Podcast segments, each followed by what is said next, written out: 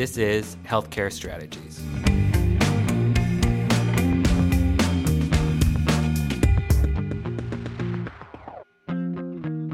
Hello, and welcome to Healthcare Strategies.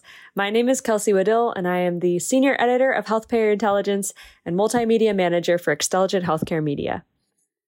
Payers have always been experimenting with new ways to deliver healthcare through technology.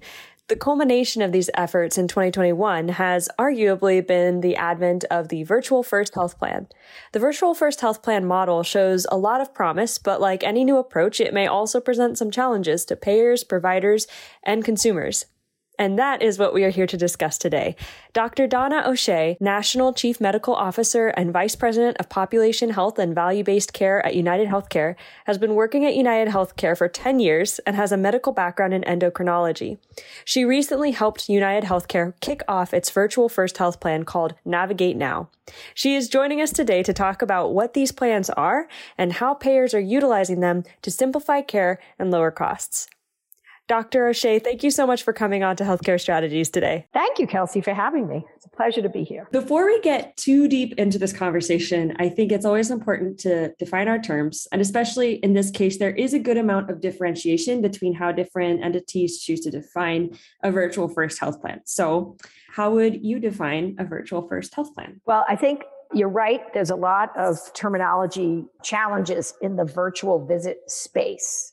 And so when we talk about virtual first, we're talking about that primary care virtual experience which is different than what other people might know as when virtual visits started with their doc. It was about urgent care. I had a sore throat. I have, I have a rash. Virtual first is really about having a primary care person to say, I need someone to help me through my um, healthcare experience. I have high blood pressure or I have, you know, a chronic condition or I just want to check in every year. Am I, how's my weight? How am I doing? What am I worried about? And so that virtual first visit is that program that allows that relationship to occur virtually instead of in person. Excellent now getting kind of into the meat of this, there has been a lot of discussion about the benefits that these health plans, these virtual first health plans can present for consumers. But I was curious what you perceive as the potential benefits of a virtual first health plan on the payer end from the payer perspective. Well, I think, you know, from the payer perspective, we want to provide healthcare services that are accessible and high quality for our members. Really, that, that's really the first premise. And, and we need, as a payer, we need to make sure that we're providing services that are affordable for employers to purchase.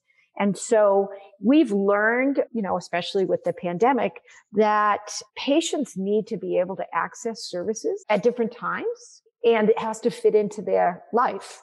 And so we want to make sure that we're providing that opportunity to the patient, but also identifying and linking it to ways that can reduce unnecessary healthcare spend. It's actually a specific Navigate Now product because it takes putting all the pieces together to reduce costs. Overall, virtual visits can reduce costs because there's obviously less overhead and in conjunction with a primary care quarterback for each patient, each member, we believe we can lower the premium by 15% than a traditional benefit plans through this increased engagement of the patient and with the provider as well as connected to virtual services and ensuring um, the appropriate referrals are with high quality providers. We talked about reducing premiums by 15%. And I just wanted to sort of dig in a little deeper on that and see, you know, where are the cost savings in this kind of plan and how can payers maximize that? Yeah. So Navigate Now really is, as I said, related to having that primary care relationship and quarterback so that alone, we know if you look at people who have primary care providers, that alone reduces total cost of care. And how does that do that? We know it, you know, primarily will reduce unneeded emergency room visits, right? Increased adoption of the primary care, wellness, cancer screenings, vaccinations, all of that helps keep a person well. And in that relationship, when you need a specialist, particularly in Navigate Now, we, because of all the data United Healthcare has, we know which providers can offer the high quality service with efficient cost savings. And so we can make the appropriate directions to um, reduce unnecessary care. And then the other piece is having a primary care practice available 24 7 really allows that on demand care also. And so in Navigate Now, there is virtual urgent care, again, connected to your medical record. And there's unlimited chat function and then you can also just do online scheduling. So, so all of those things keeps a person engaged in their healthcare, which help drive down costs. The other thing is we offer, you know, from the member perspective, there's a zero dollar copay for the virtual and in-person primary care and behavioral health visits. You know, these copays can prevent people from getting services when early on in any disease state because, oh, do I want to spend the money? Do I, you know, it's, it's, it's hard. And so the zero dollar copay for the visits and the urgent care and the fact that uh, most generic medications are going to also be zero dollar copay. So it helps people get on medicines and stay on medicines. There's no one magic bullet that's bringing down the cost. It really is that full package of offering cost effective services from the patient perspective. And then also from the provider perspective, making sure that we're connected to the most cost efficient place to get a lab, to get x-rays. Who is the high quality specialist in this market? And so those pieces can help people keep their health sort of under control and stay out of urgent care, stay out of emergency rooms, and hopefully stay out of the inpatient. And right there, you know, and that and that's really where the cost savings um, comes from. Makes sense. Thank you. And I want to transition for a brief moment here to kind of the technological aspect because obviously that is key to the virtual first health plan. I know that virtual first health plans can really rely on apps, and that's not necessarily new in the payer space to utilize apps in order to facilitate care. But I was curious how the app as a tool functions in the larger scheme of the virtual first health plan. Could you kind of elaborate on that? Oh, yeah, because obviously, if we're talking about virtual healthcare, we need to make sure that all the technology works and that it's simple for any patient to pick up. And so we've really incorporated it into our My UHC portal. So a, a Navigate Now member can go into the um, portal and go right to make an, make an appointment, schedule an appointment. It's available 24 seven. Maybe it's urgent. And so that's the sort of foray into it. But behind the scenes, all of those things are linked you know, the virtual is linked to the in person, is linked to the sort of data warehouse that can identify, oh, we need a cardiologist in this location. And, and all of that is all linked behind to make it really easy for the provider to serve the patient. But the other piece is that we want to make sure that the patients, especially because we're talking about wellness too, right? How do we keep the premium down while we engage the patient and our member in different activities? So for example, a Navigate Now member can also connect to a United Healthcare Motion app that can be connected to a wearable device that can help the patient earn more than $1,000 a year by meeting certain daily activity targets including things like walking or cycling or swimming.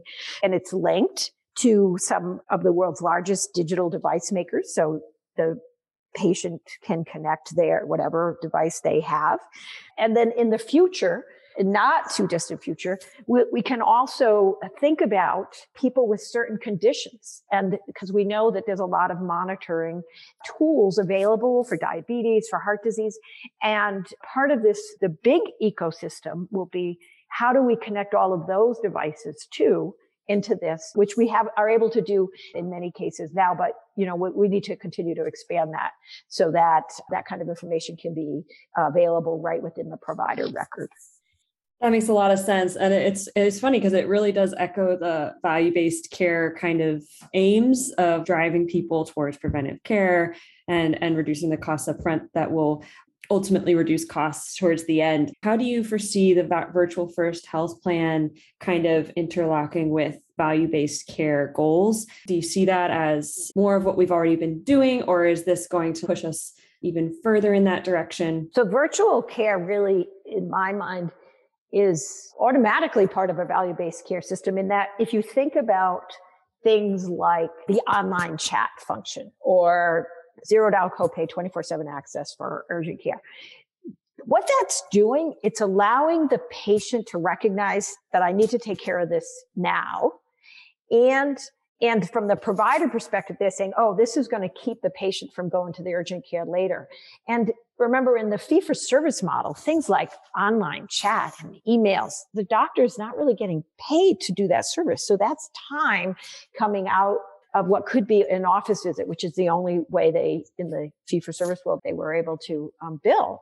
And so this is the kind of thing that really can help promote more value based care, whether it's um, virtual first or even if you have a in-person primary care doctor um, in your neighborhood that you see this is the type of experience that helps providers in value-based care. They need to offer this kind of low-cost intervention that really helps drive down costs and provides that experience to patients to keep them well and have access when they need it instead of when it's too late and they really need to go to the emergency room Definitely, that, that makes a lot of sense. And I bet it also, as you mentioned earlier, does help with the data side.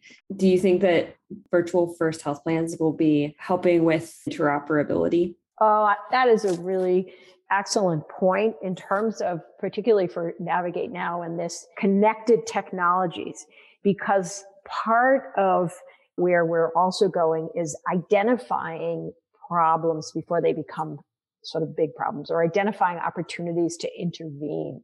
And so when the data is connected like this, then we can use those algorithms to remind the doc, hey, you know, John hasn't been in. It might be simple data, like he hasn't been in for his annual care visit, but it might be more complicated, like John's last blood test was just slightly abnormal and it hasn't been repeated yet. So maybe you want to call John and have him get some more blood work done. And, and this can all be coming, you know, interactive with the provider and the right messages going so that doctors can proactively help patients recognize that, oh, this is a little bit funny and maybe we should follow up on this pre-diabetes. It's a little bit abnormal. Let's get you on. Let's put a wearable on you and help you keep track of whether it's calories or exercise or or whatever. So I, I do think that the technology piece, um, we shouldn't underestimate the incredible value of connected data and what it can do proactively to help keep patients healthy. Anytime launching a new product, even if it is like sort of pulling from things that have been built in the past, can present some challenges. So I was curious if you could just illuminate some of the challenges that United Healthcare has faced in preparing to launch this type of plan. And what would you say to other organizations that are seeking to do the same? That's a really great question. You know, I think the challenge is, is really that we want this to be as good as or better than in person care, which when you think about it, is really challenging. And how can that be? And so what it means is that we have to make the connections and we have to make it as easy as possible for the patient. So what that means is that we know that a patient is at times going to need to have an in-person visit.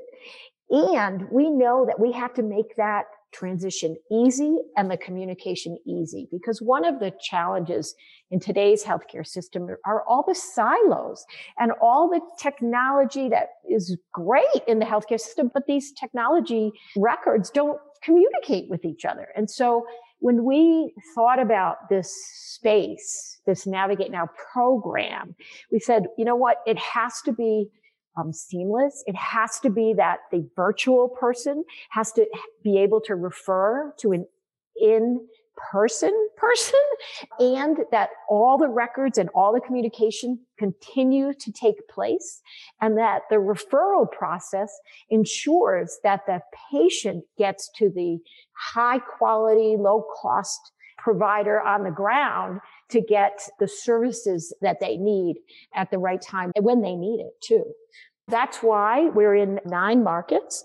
And that's why we're, we're starting in very specific markets because we wanted to make sure that all of those connection points are in place so that the patient can experience this seamless transition, whether it's to virtual to in person or whether it's to physical medicine to behavioral health medicine. We have to make sure that we're taking care of the whole patient and that the patient has an experience that recognizes that they're really in the center of care. Looking to the future, right now this is the cutting edge to some extent but you know healthcare professionals are always looking to adapt and improve especially in the space of technology so what would you say um, would be the next step for this type of model or what is the future for virtual care when we talk about virtual care you know first of all i want to say that you know sometimes people think of these things as pilots and we really don't see this as a pilot this is really where we're going and it's no different really when you think about sort of the regional connection points, right? So there's regional health systems that connect, you know, the primary care and the specialists and the radiology and behavioral health. And those can happen easily regionally. Today is different though, right? In that people don't stay in one place for a long time. I mean, I just moved halfway across the country and I have to restart everything. And that's really complicated. And so what we're really thinking about in the future is how do we make it easy for people to have that really important primary care provider that can take care of them, not just for this month, but really over a course of a lifetime and help them get the right connection points wherever they are. And given the space of United Healthcare, the national presence, you know, that's where we're looking to go, right? We're starting in certain markets to make sure everything works and connects. But in the future, we should be able to really expand and help make the connections beyond your neighborhood. That's really where, where we're going. This is maybe new frontier, but it's, it certainly is the future. We're not going back, I don't think anymore to the old system. Absolutely. Well, Dr. O'Shea, I always like to just wrap up with one final question. I think this has been a very comprehensive conversation, but is there anything that we didn't touch on that you think is important to highlight about this issue? Or is there anything that we did touch on, but you wanted to kind of add a little bit more to? Well, this was a great conversation. One thing I will add is that sometimes people think that these kind of virtual first navigate now these virtual visits are really just for sort of the younger generation. But I want to tell you that our experience at United Healthcare, particularly with the pandemic, is that if we can make this technology, and as we make this technology easy and accessible, this is really great for all ages and particularly people with a busy lifestyle and you know busy at work. And and so i just i hope that your listeners recognize that we're not just talking to people who are 20 or 30 or you know that that this is really for everybody. Great. Well it's going to be exciting to see where this model goes and thank you so much, Dr. O'Shea, for all of your thoughts and for your insights on this topic. Thank you for having me, Kelsey, and have a great day. Listeners, we'd love to hear your thoughts about this episode. Feel free to reach out to me at kwaddill at xtelligentmedia.com. That's K W A D D I L L at xtelligentmedia.com to share your thoughts. You can also use that email to let us know if there are any health industry related questions or stories you would like us to consider covering. And if you liked this episode and it sparked some thoughts for you, please head over to Apple and give us a few stars and a positive review. Thank you for listening. This has been an Xtelligent Healthcare Media production.